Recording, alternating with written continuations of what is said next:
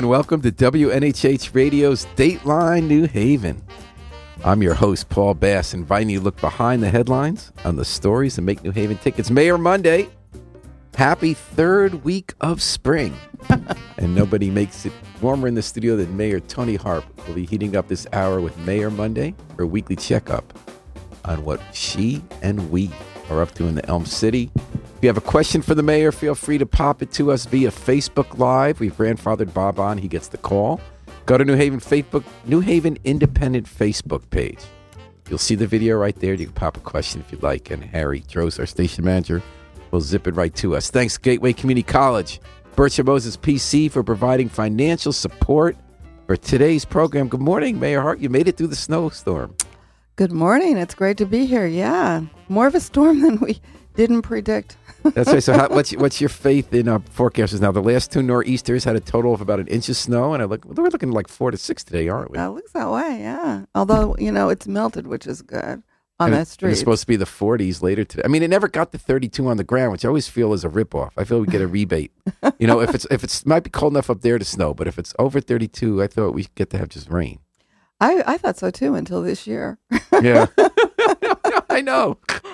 Did I, I was grumpy until I got on the bus because it was and it was a little too slippery to walk. And I just had to admit, it still is so beautiful. It's I mean, New. Haven just looked amazing in the snow today. Edgewood Park and the, the trees and the, yeah. It's really beautiful. Um, you know, we are a beautiful city, and we forget about how how lovely our trees look. They look like they're flocked, right? Yeah, yeah, and especially with the snow on them. Yeah. They're so animate. And then, uh, so what happened with uh, Public Works Day? So the last two weeks we were geared up for huge storms that never came because they were off by like an inch on a map of where the of the cold front would be. What what is it looking like today? Do we have plows out on the road?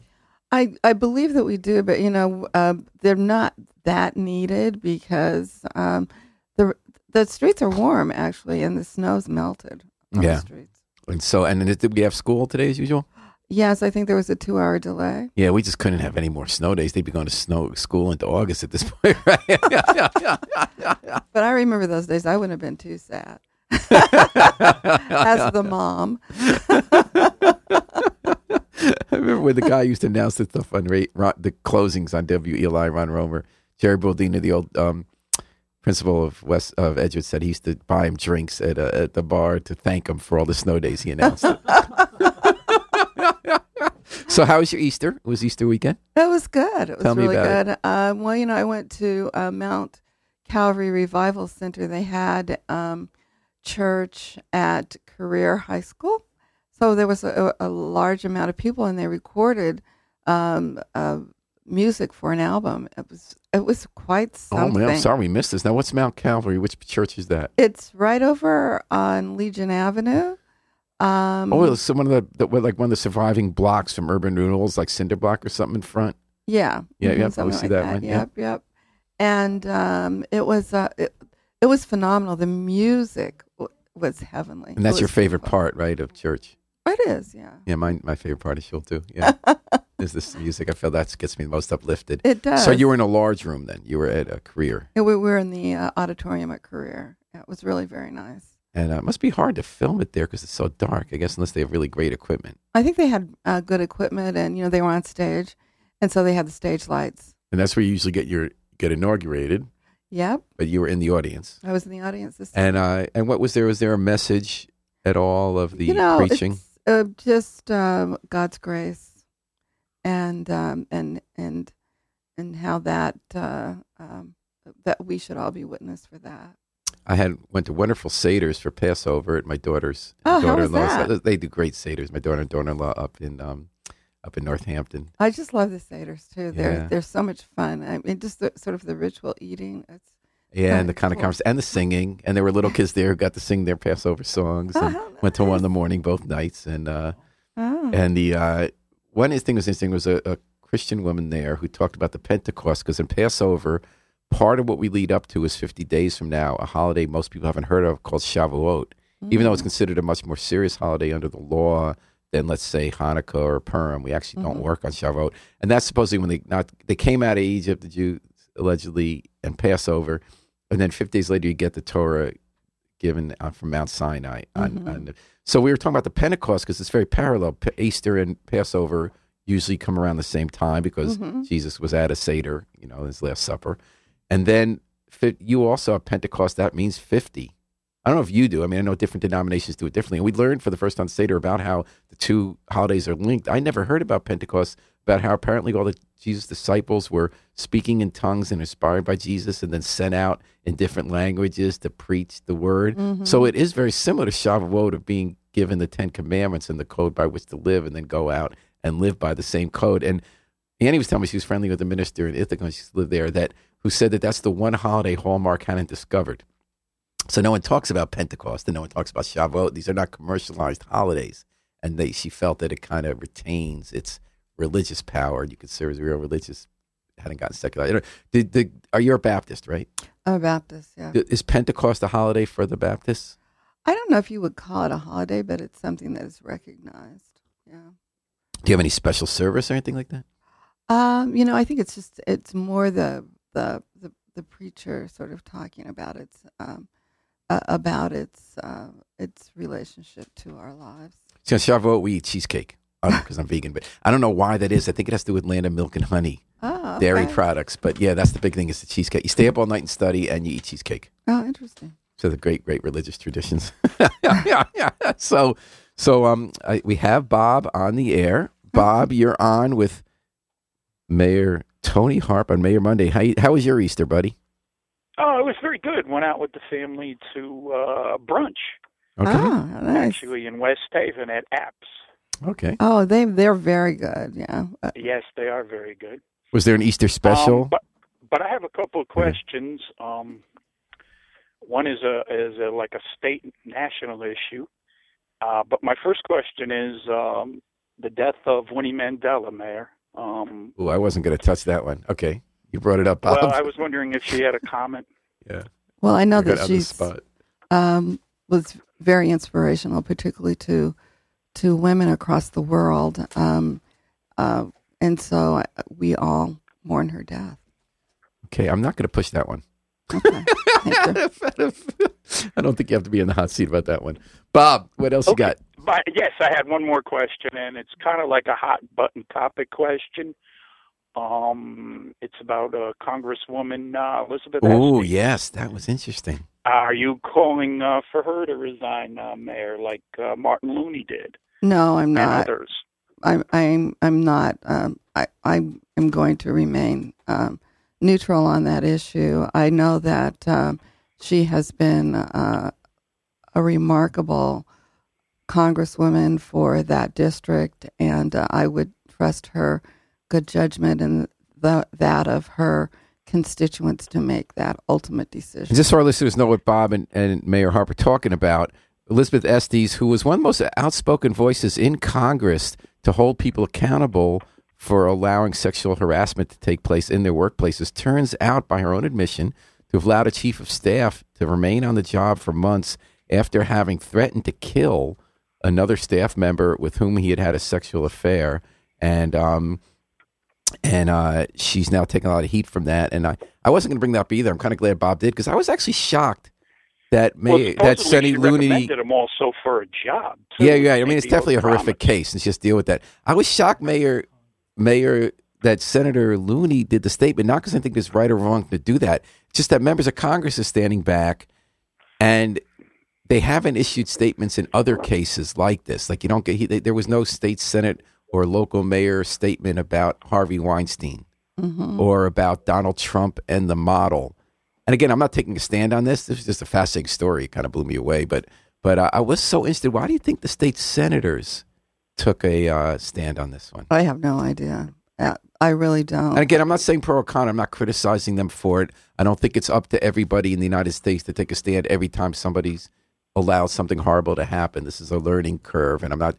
Then again, Democrats don't want to be accused of being easier. Some people felt Democrats went too quickly to judgment on Al Franken because he's one of their own to show they weren't going to be hypocritical and also going after Republicans, whereas Republicans happily were still standing behind Roy Moore and Donald Trump and people who've done horrible things. It's a tough question about when you take a stand. and Yeah. uh, and and how you take Bob. a stand, and you know, in all honesty, it's Congress. A lot of it has to do with Congress rules.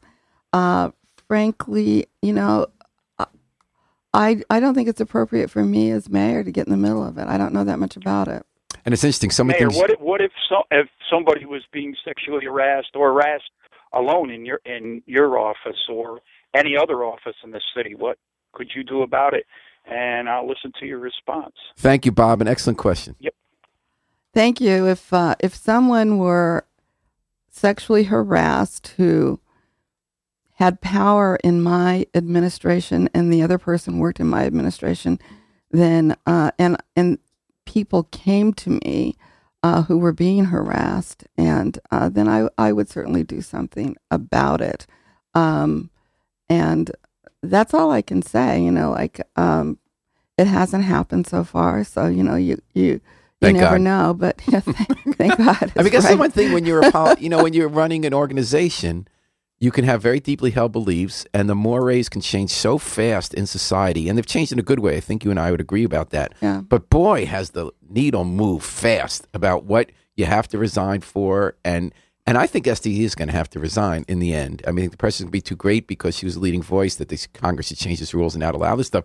But boy, does it happen fast when you have no idea how you know when you're dealing with something the way it's been dealt with for a long time and you still have convictions about an issue then the world expects it to change faster which again is a good thing whether it was you know for civil rights you know sexual harassment but there are a lot of casualties along the way Oh, there are. There are a lot of casualties, and you know, I, um, I mean, I think ultimately the person left, right, and uh, she, so, so it may have taken a while. And you know, the other thing that people don't realize when you're an administrator is that you, everybody has rights. you also got to worry about lawsuits Yes. I know one the one reason I would never want your job, I'd never want to work in government is that, and this is completely hypocritical on my point.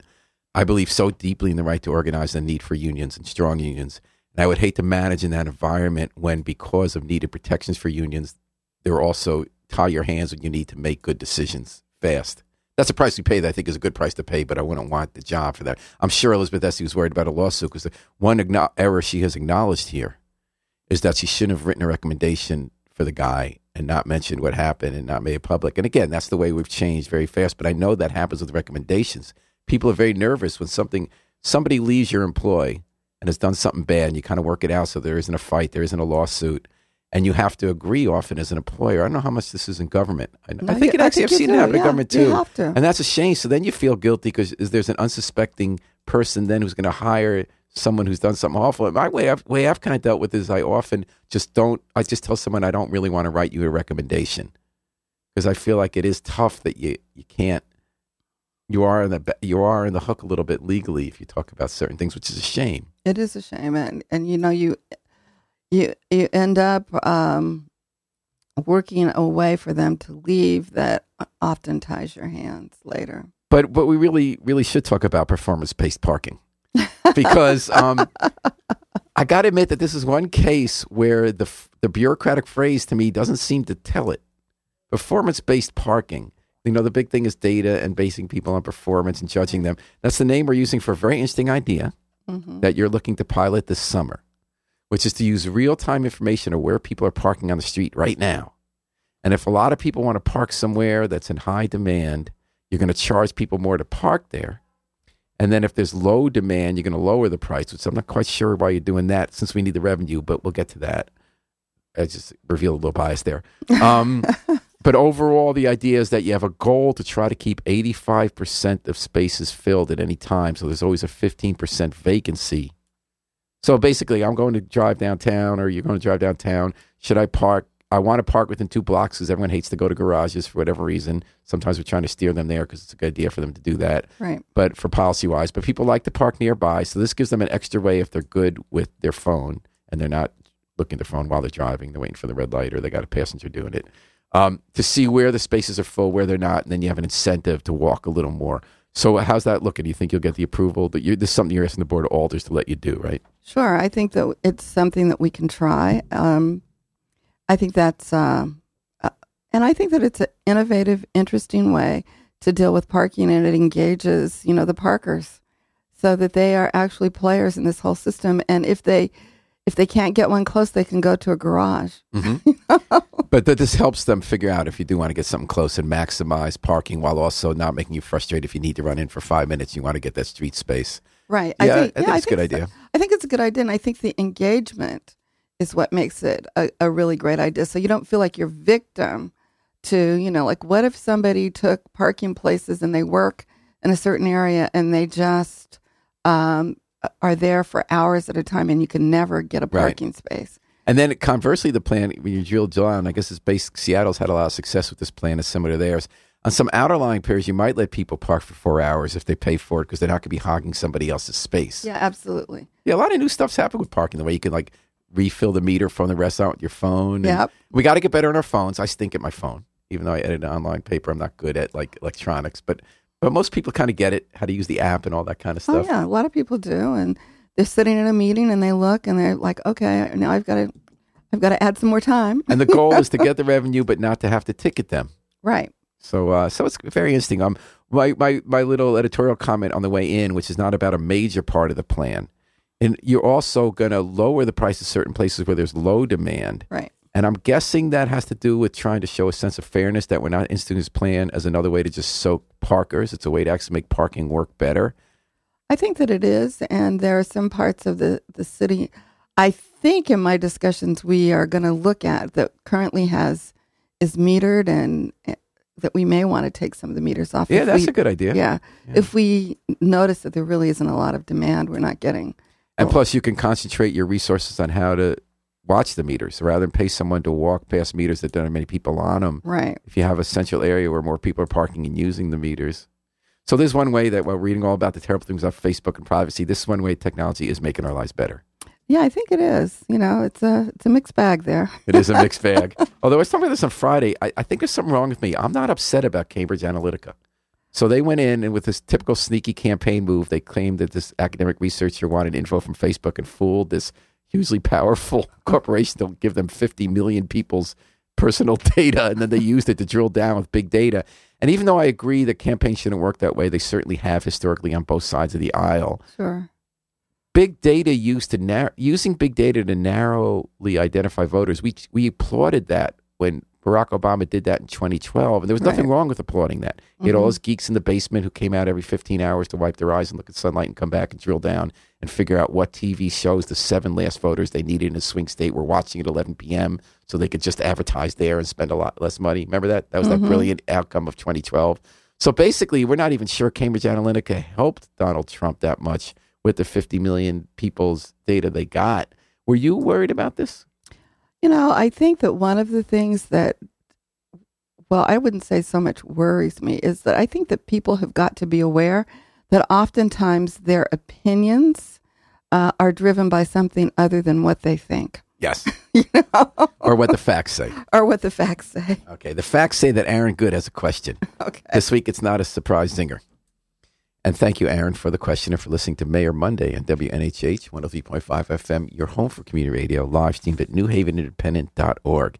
Aaron Goode said, Is the mayor concerned about the U.S. Census including a question on citizenship in 2020 and how that might negatively impact New Haven? Is there a way to mitigate that negative impact? So, the backstory, and thank you, Aaron, for pointing that out. The Trump administration is planning to add a question to the census about whether you are here legally and you are a citizen of the United States. Um, I am a little, I am concerned about that. I think that's problematic. I think we've got to, one of the things that, that actually made us the second largest city in Connecticut is that people trusted to fill out um, Huh. the um, the census data over the past 20 years. And if we have something that gets people, makes people feel less comfortable filling them out, then we'll lose population. And there's a relationship between our population and the resources that we get from the state and the federal government. So I am concerned. So, the more that. people we can prove live here, the more money we get reimbursed for the work we need to do. Absolutely. And you know, 54%, I know I've said this all the time, of our property is tax exempt. We're, Covering we're the 18.7 square miles Yes. exactly.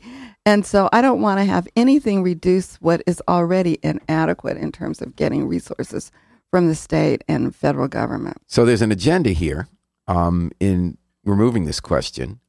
Obviously, it's an anti immigrant um, federal administration that wants to do this. Do you think the idea is to try to continue this illusion that white people are still going to be majority and it's their country and nobody else is coming in taking over for them, quote unquote, as they fear to build the Trump base? Or is it a way to use a hammer to, as you point out, see fewer resources go to help immigrant populations, to have cities that really have the population growth, growth look smaller so that they get less of the pie and the base that elected Donald Trump in rural areas will get more of the pie?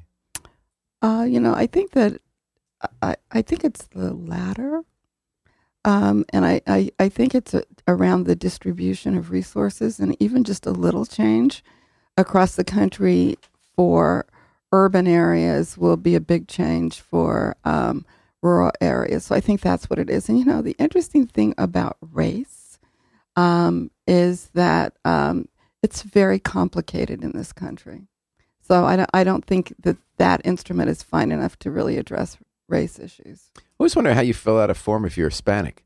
Because if you're Hispanic, you're also white or black. You can be considered that, right? And you kind of choosing yourself, which is the way it should be, how to identify yourself. How do you get good numbers on that? Well, and I think that's why they came up with the Hispanic de- designation because they couldn't. Um, you know, the way that in, uh, particularly in the Caribbean, they define white is very different than the way that we define white in this country. Uh, if you have an eighth of African American blood Ah. in you here, you know, then you're black. If you have an eighth of white blood in the Caribbean, you're white. So it just That's so interesting. and plus, there is no such thing as white, and well, not in the, not except used as a const- scientifically, right? Yeah, Used as a construct to have Yeah. power over other people. yeah, exactly. Very So it's very complicated to do that. We had a complicated um, debate that's continued to go on on race on the pages of the New Haven Independent. Um, there's a there's a New York Times writer, MacArthur fellow named Nikole Hannah Jones, who's a leading writer on schools and race. She came to New Haven last week and gave a speech about schools and public education, and she threw a challenge out. She said, "Brown versus Board, we're no better off really than we were then. Our schools are as segregated. New Haven is pretty true still, um, and we don't know if that's a good thing or bad thing. People have since then reconsidered what are the important goals here." And then um, she said, it, it used to be that we look for Ruby Bridges, who are the, you know the kids who the black kids who fearlessly se- desegregated schools in the South. They were the first kids to go in while they were taunted. They opened the door for more people, and that we thought would bring about change. She says that she thinks change today comes from white liberals who feel who believe they they support a more just society and a and a um, diversity to actually send their kids to majority minority public schools, traditional public schools. She said instead of sending your kid to that charter school or that private school or that one school in the neighborhood where all the white kids go, live and send your kids in a neighborhood school, and that's what will improve education for everybody. And she's she identifies as half white, half black, mm-hmm. which I guess according to both math you brought up would make her black, right? she sends her kid to a Brooklyn school that's a traditional school, and she said she wants them to know that a New York Times writer has a kid in that school, so there's pressure on them to do better. It's funny. I always felt the opposite in New Haven. I always felt like my kids, when they were in a public school, they already knew that there was this mouthy reporter who's a dad, and I felt that was unfair pressure on them. So I never wrote. For many years, I thought there were a lot of things wrong with the schools that I saw there, and I felt I didn't want to write about it because I thought that would unfairly put extra pressure on administrators or teachers already pressure. I remember my younger daughter, when she did something wrong, to be disciplined. They were actually worried that I'd like write an article when in fact they were right. I had to say, you know, I'm glad you did that. She shouldn't have brought that Walkman to school or whatever, you know. But but do you think um, on those two questions, Nikole Hannah Jones is right that because obviously this is a very sensitive topic. So then the white people get very defensive and say, well, you know, our, my kid's not a social experiment. Then the response is, well, the social experiment, you know, we always send a kid to get a best education. If the system's broken and it's racist and it's bad that it's broken, that doesn't mean I should send my kid to the school where the kid's not going to get a good education. And then the other side says, well, that's part of the education to make a better society. Well, you know, I think that we're looking at the wrong things in all honesty. I don't think it's necessarily about race. And I'm sure there are some people who are African Americans who felt that, you know, segregation has really crippled from an economic point of view black businesses, particularly in the South. And historically, black colleges and universities. And and you know, my daughters both went to Spelman College. They got an outstanding um, they got an outstanding education. They were able to go to almost any uh, graduate school that they wanted to go to. Uh, my husband went to, to Howard and, and got professional degrees there. And even today, uh, the historically black colleges that are more and more white people, by the way, are, are attending. I saw that article. you know? That there's one of them that's even majority white. Yeah, yeah. um, that uh, I think that what they teach us about all of this is that you have to have strong academics no matter if you want to educate children, no matter their color, uh, no matter their race. And, and I think that, um, in all honesty, and I don't want to sound like a, a, a, a conspiracy theorist. It's okay but, on the radio. But, Everybody's a conspiracy theorist on the radio. You get booted if you're not. But when you look at ratings at urban areas across the state, across this country, um, it what we see is that the resources to educate kids are just not there. And so And you have to factor into that the higher percentage of low income kids and Right. special ed kids. right. Because without those numbers, they do look comparable. It says we spend the money there, but say, but yeah, but you're requiring them to take on On much greater needs. Right. And so look at, um, and you know, and I'm going to get just a lot of people really very unhappy with No this. matter what you but- say on this, people are going to have. no, it's true. It's a tough subject. But if you have the right curriculum and if you have the right time on task and you believe that you can actually educate kids and you know what that looks like, then you can do it. It doesn't matter what color the kids are. And, uh, and, and, but we haven't had all of that. Um, first, we haven't had the belief. We have a lot of people who say if you miss, if you miss educating kids in preschool, then, you know, like you can forget it. Uh, you're never going to be able to catch up. Uh, and they've done studies to, to show that so that people aren't wrong. I just think it's the wrong belief system to have. Um, and then no one is looking at the curriculum that we're teaching our kids and the time on task. And, um, and that's across this country, and it's certainly here. And, um, and I think that there need to be higher accountability standards, more time on tasks. And when you do that, then you have outcomes like Amistad High School, which is one of the highest testing in the state. And so, um, and it's all black. So, and Hispanic. I think there are a few Hispanic kids, maybe a few kids that are are, are majority European um, ancestry.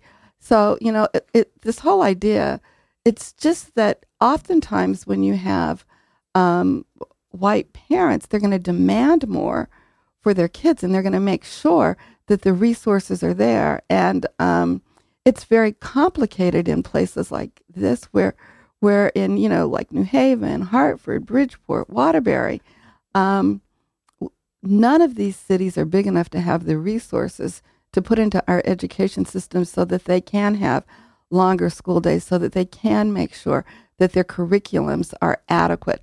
But when you have an adequate curriculum, there's enough time on task, um, you can move people. And we've seen that uh, across the country. So, is there any places. alternative then? We talked about this last week. I think seem to think remember that you agreed with this. Is there any alternative to addressing issues like educational parity to having all neighborhood schools be good enough that people consider that an option? Well, I think that's what we really have to move toward, but we've got to make sure that there are the resources to make them good enough. Yeah. and that's what we've had a terrible time doing. And and in this state, um, frankly, because of the economic downturn that we've just haven't um, we haven't moved away from. We're not. We don't have the same kind of resource.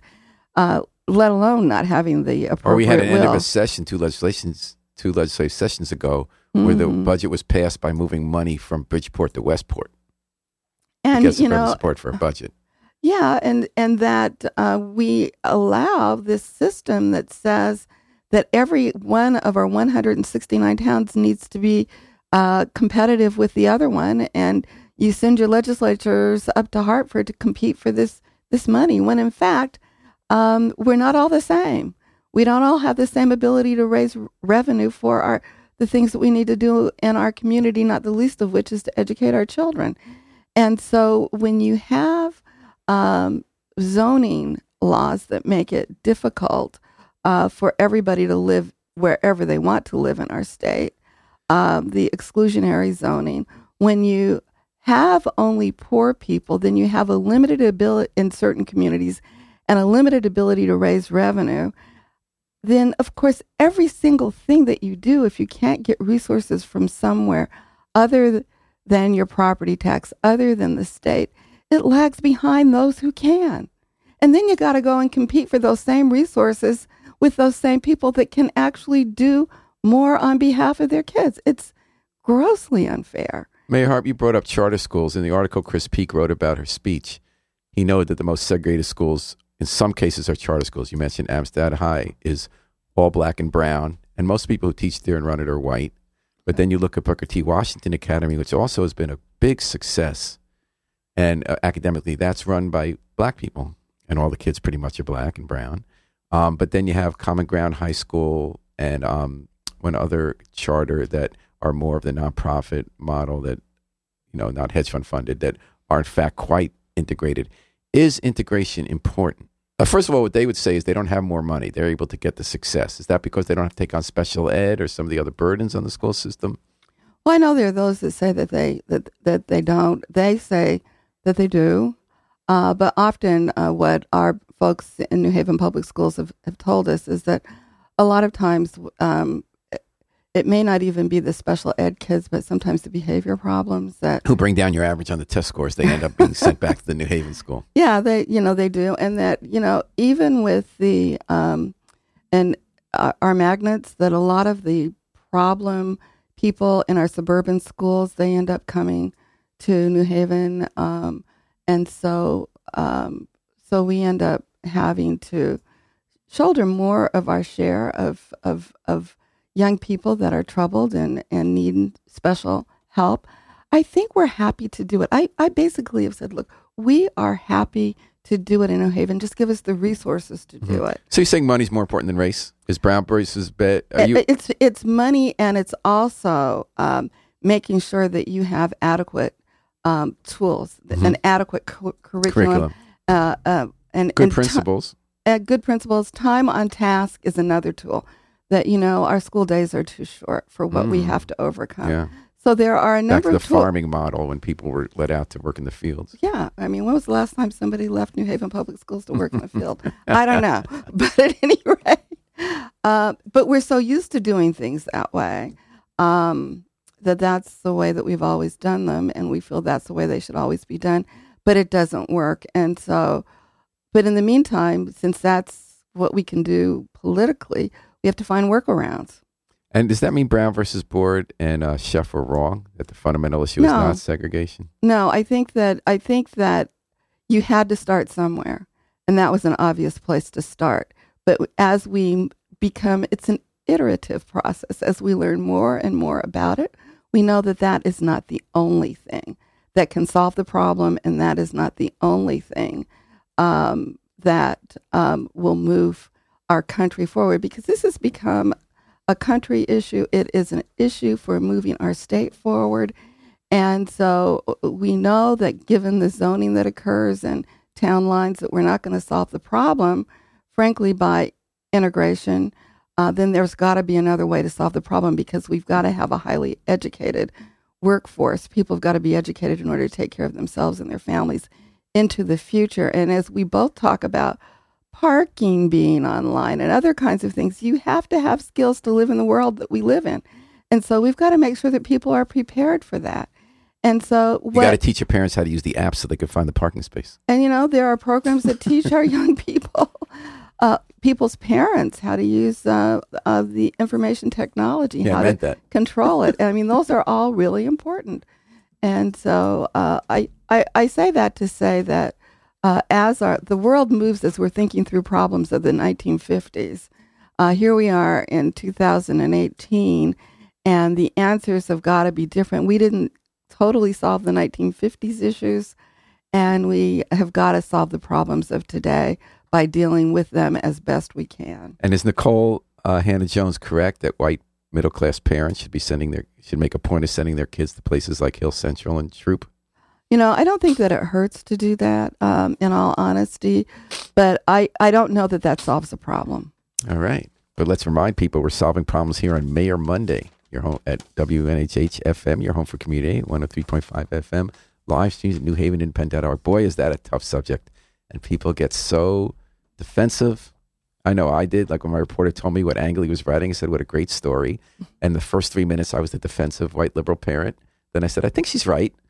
but I also agree with you. It's a lot more complicated and there's more to do with that. I mean, these oh, are tough absolutely. issues. There are just are not enough white liberals to do that that live in town. But also, I'm not sure that they saw, as you say, I don't think that solves like having. That's actually better for the white kid to be able to be in the diverse environment. They I get their so. diversity education. I don't know how much that helps the black. And I don't know if if I'm pronouncing his name right, but Aaron Traveris. I don't know the. Um, yeah, he was one of the only two white kids at Hill House back in the day when he went there. and it gave him. I think it's Yeah, he benefited greatly. Absolutely, and he has he's a, a phenomenal thinker, uh, creative personality that is impacting our world because uh, it's got to be partially because of that. But did that help. Hill House and the kids of the Hill House that Aaron Jafaris went there?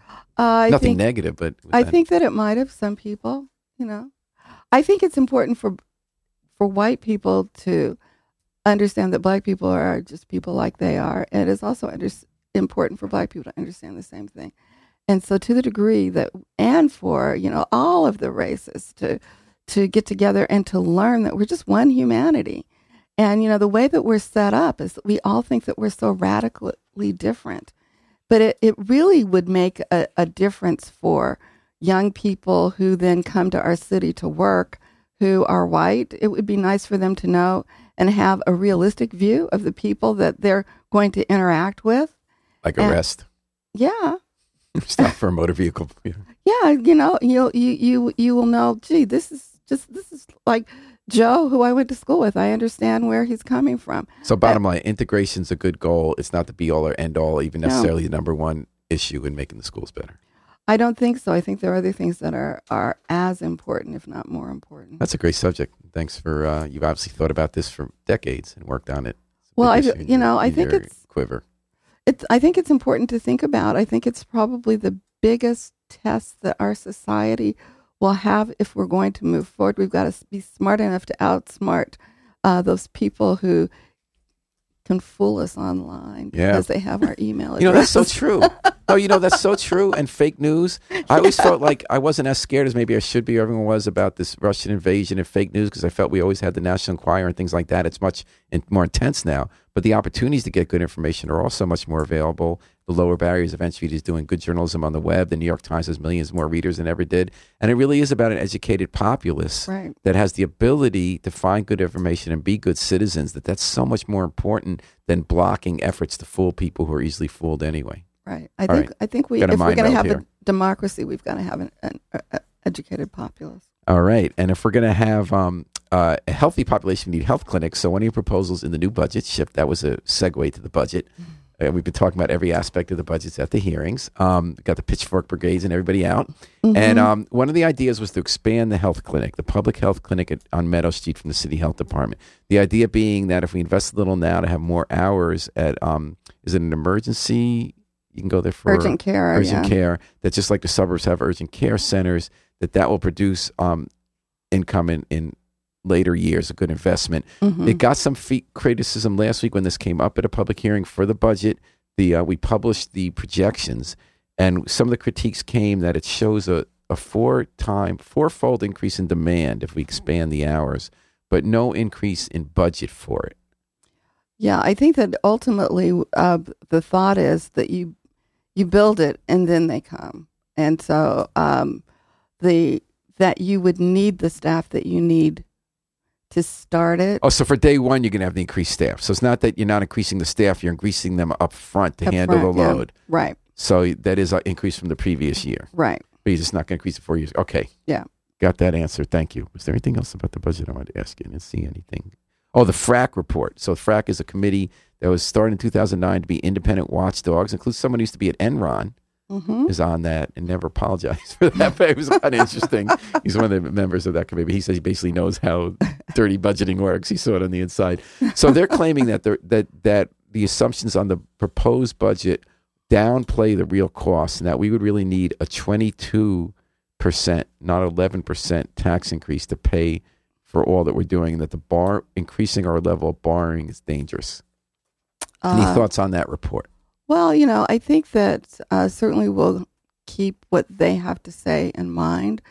um, one of the things that we are trying to do, and I think they're talking about the pension obligation bonds. Um, you know, we're going to take a look at at um, whether or not um, they're right. Um, we're going to. We met with the leaders of the board of alders. They asked us to see if there was another way for us to stabilize our pension costs because they are are very unpredictable um, and constantly going up. And uh, we are pretty sure that it, there aren't a lot of other ways to do that, uh, but we're going to look into it. Um, and um, ultimately, when we look at government over our government over the past um, 10 years, our costs have gone down compared to other cities our size. And uh, we, when we look at our staff that we're down 40 to 50 percent in almost every department except police and fire, and the reason that we're not in those those um, jobs, one, they're public safety jobs. We're really required to do that. Our our first job is to keep people safe. But secondly, um, particularly in fire, that if we don't have adequate staff, and we hadn't had it for many years, then it costs us more in overtime. So um, we think that we can manage the budget um, as we proposed it with the 11%. Would we be able to do more at 22% increase? But could we? Look, we're going to have a hard enough time getting a, a an 11% tax I'm wondering, increase. do you get a sense the Board of might come back and say you're going to need to cut a few more million dollars out of here just so they could say they chopped down that oh, request? absolutely. They they already told us they're working on cuts. Any any big cuts jump out at you as possible, as Not- advisable? I mean, we don't really see it. Uh, to be honest with you, we um, we did all we could to bring it down to what we thought was reasonable for us to continue to be a modern city that can provide services to the residents of the city of New Haven. You know, nobody wants to pay extra taxes, but they don't want their parks overgrown. They want to be able to get the snow off the streets when it snows. They want to be able to get the the potholes fixed. They want to be able to get the lights done in their communities. And so, you know, that's what it takes to do this basic stuff. We're not really, we don't have a frills um, city. We're, you know, we're pretty much no frills. We're, you know, ultimately, um, we have reduced government much more so than any of the other cities have in the state. And um, and maybe that was a mistake. Maybe uh, taxes should have gone up. You, you know, like it's not a mistake. You want to you want to be in a stronger position, not need the bailout. Yeah, well, I, I certainly don't want to be like Hartford and, Right. and have to give up You'd the rather be in a position where people are mad that when you have to raise taxes than be in a position where you're helpless and you're a creature of the state. That's I absolutely believe that way, but I'm you know I'm criticized for it. There's no free lunch. But if you park your bike at the Stetson Library, you do get visions of big lunches. the McDonald's, whatever meal they're selling these days. There was a really interesting debate last week that we did the bike share program and Right. McDonald's sponsors it because we It's don't have money. We don't have money to pay for Right. bike share Mhm. ourselves. We want government to run, but we don't want to have to raise taxes to do something like bike share, which is a good program. Tom Breen wrote a story last week about riding his bike all week with a bike share bike and whether you're able to do it. He found out you are, and he shared a few little secrets he learned along the way to make it work. Oh, good. So one of the interesting debates, and I would call it an only in New Haven, or maybe an only in New Haven or Burlington, Vermont debate, which is that um, people weren't happy that McDonald's sponsored it. You know, it was kind of jarring. You go to these uh, bike share outlets, and there's the big McDonald's poster. The response is, we have to run this thing. It costs money. If we're not going to raise your taxes, we're going to get an ad. It turned out the agreement was that they get an average of one ad at every one big poster at every station. But since certain stations can't have them because they're in parks, they get to have two. They get to supersize at some other locations. So they wanted to go double at Stetson. And the city plan commission said, hold off before you do that. This seems kind of extreme. This back answer back from the city was, you know, actually we might not need your approval for this. It kind of might be in the contract, but we'll take another look at it. So people say, you know, we want to fight obesity. We have things like bike share. We really want kids going to the library, and every five steps they take, they have visions of Big Macs in their head. Other people say, look, the McDonald's sponsored the Olympics, Coke sponsors things. You know, we're not going to have advertisements for crack or prostitution or, you know, but we do have the army. And that maybe in the real world, advertising is part of the landscape and people exaggerate the impact. And other people say we have control over our built environment and we don't want to have the wrong messages when we're fighting diabetes among people of color or obesity. How did you feel about that whole thing? Well, you know, I think that um, certainly I supported it because we have bike share, which I, I, I think is is um, um, a really innovative way for people to get around town. Um, since we haven't really fixed our bus system yet, you know, it's a it's a very innovative way to sort of um, address that. And in all honesty, what I I, I I I looked at the signs. They don't bother me because we have signs every all over our town. Um, and the really interesting thing about McDonald's is that if we, again, it's teaching people about what's good for their bodies. You can go into McDonald's and get something that is positive for you. You don't have to get that Big Mac or that Coke. You can get a salad, you know. So a lot of it is how we teach people. And, you know, like in our community, people are going to go to McDonald's anyway. They already have a critical mass of people that keep, I don't know, we must have five of those uh, uh, restaurants in our town. Um, I just think it's a kind of a specious issue. All right. But you don't have to be embarrassed by that. You know? There are other people who feel the way you do too. I love New Havens because this is the kind of place where we argue about things like that. we really have the ideal in our mind of the way things should work. And some people would say sometimes the real world doesn't act exactly the way you want the ideals to. Like I'm of the camp that says people are going to drive cars right now, even though we wish we didn't have to have garages and spaces for them because we wished everyone walked or took a bike. Other people say it's good to have that ideal because sometimes what you think is impossible is possible. You keep pushing. So what I love about New Haven is that we keep pushing, even if sometimes we look a little bit like a caricature.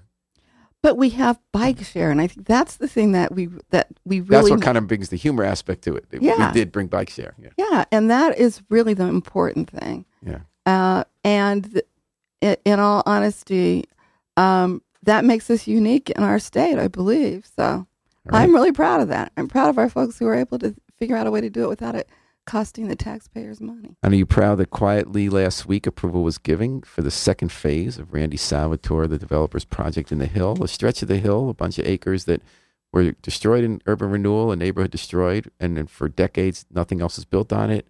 Since 1988 or 89, the city has tried to have something built there, and only recently did we find a way to make that happen. And now the second phase is already approved and up and going with hundreds of new apartments, two six story buildings at Lafayette and Congress. Yeah, that's exciting.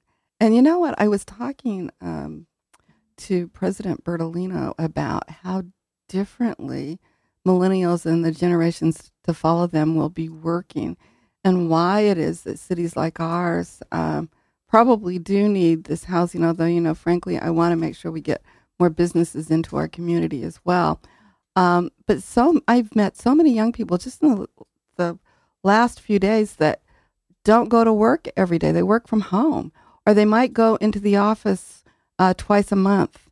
And so they want to be in a vibrant city like ours because this is how they have their social interaction. They don't get it at work like baby boomers used to do. Yeah, word. Uh, Elsie Chapman, who has been nothing but an amazing civic volunteer since retiring yeah. in New Haven in 2001, living in Wooster Square, right. and now running all these library committees, running the Stetson Drive, ran the public library board. Uh, last week, stepped down after several terms as president of the Wooster Square Association. Got mm-hmm. quite a love fest for the work she's done there, and uh, yeah, she's she's she's phenomenal. Uh, she's a, a real gift. I'm so glad she decided to come to New Haven. And people felt that way about Jennifer Pugh, who'd worked for city government for decades, and mm-hmm. one of those quiet people who really just did the work well every day and never made a big deal about it. And she died tragically on the young side in her 60s. And they did a decorative window for her last week at the library. I haven't seen that yet. How's it look? I haven't seen it either. Unfortunately, I was out of town when they did that. But but wasn't she your generation of starting a city oh, government oh, back in the day? Yeah, I used to work with her years ago uh, when I worked for the city. I, when you're a reporter, when somebody like Jennifer Pugh shows up at the hearing to give information or answers your call, you, your shoulders just relax because you realize you're just going to get information. Something gets done. There's no games. You mm-hmm. know, like I felt like I was trusted her a lot. So uh, Mayor Harp, we um I really enjoyed our, our um, discussion today in schools. We're not going to be able to have that kind of discussion for a couple weeks because you're going to China. Going to China for our new sister city, Changsha. Right. Mm-hmm. Sounds like an exciting trip. You're going with uh, with um, Tyisha Walker, Walker, mhm. Myers, our president of the board, the president of um, of Albertus Magnus College, Mark Camille, Yale, and China. Tell us what are the highlights going to be. What are you looking forward to on this trip?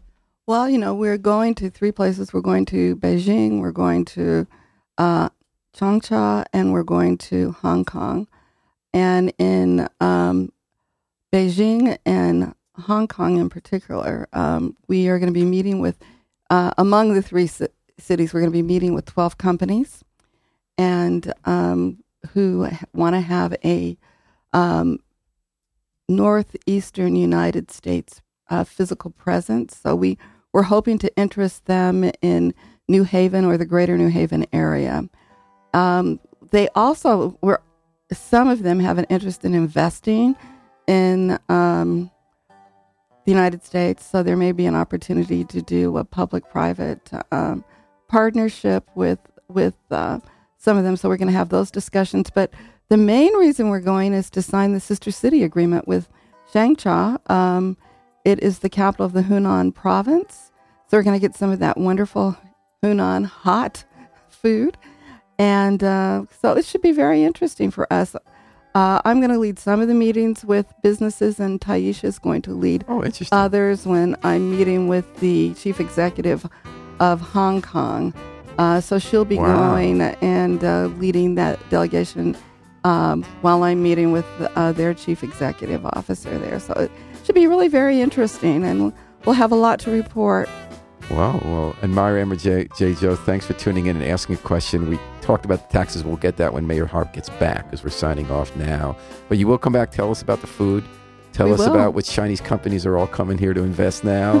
what and what are you going to read on the plane? How do you do those long plane rides? What's your strategy? Well, you know what? I am going to read a book. My son gave me a book. I can't remember the name of it. It's a real thick book, though. He said it'd be a great thing to read. What kind of book, General? Uh, it's it's actually um, um, literature, and uh, it's about uh, from the cover name I can't remember, but it's about uh, female leaders of uh, some African um, uh, country. Um, Wakanda, the next generation. yeah, All right. So, uh, so you'll come back. So we're gonna next week. We'll probably replay this show or have somebody else on. So uh, you're there. The president of the board of Alders is there. Usually, the president of Alders is the mayor when you're out of town. So who's gonna be the mayor when you're gone? It's going to be Jeanette Morrison. She's, Oh, she's the the- president pro tempore So of Board Mayor of Alders. Morrison. All right. Yeah, So I think the city will be in good hands. I think so too. And uh, good luck in China. Stay safe. Enjoy some good meals and bring us back some of that real estate investment trust money or some of those other um, some of those other Chinese investments. We'll work around the international disputes that our national leaders have. Yes, We'll have citizen to citizen, city to city diplomacy. relationship. Absolutely. All right. Well, you'll make us proud, I know. Thanks for coming on the air, Mayor Harp. And that was great discussion in the schools. You know, if you want to read where it all started, Christopher Peak has a great story that's generated conversation Mm. on on the New Haven Independent site of, of Nikole Hannah Jones's challenge to New Haven last week. And I will um, publish more of what Mayor Harp said today to keep the conversation going. Uh, thanks to Gateway Community College and Berchem Moses PC for providing financial support for today's program. We're going to take it out with the Afro Semitic Experience performing I Wish I Knew How It Would Feel to Be Free from the group CD, A Plea for Peace. Now we know what it's like to be free. You just got to remember to book our flight, whether you're going to China, Hamden, or just downtown for a Subway sandwich. And you can book your flight here every day and night on WNHH, your home for community radio.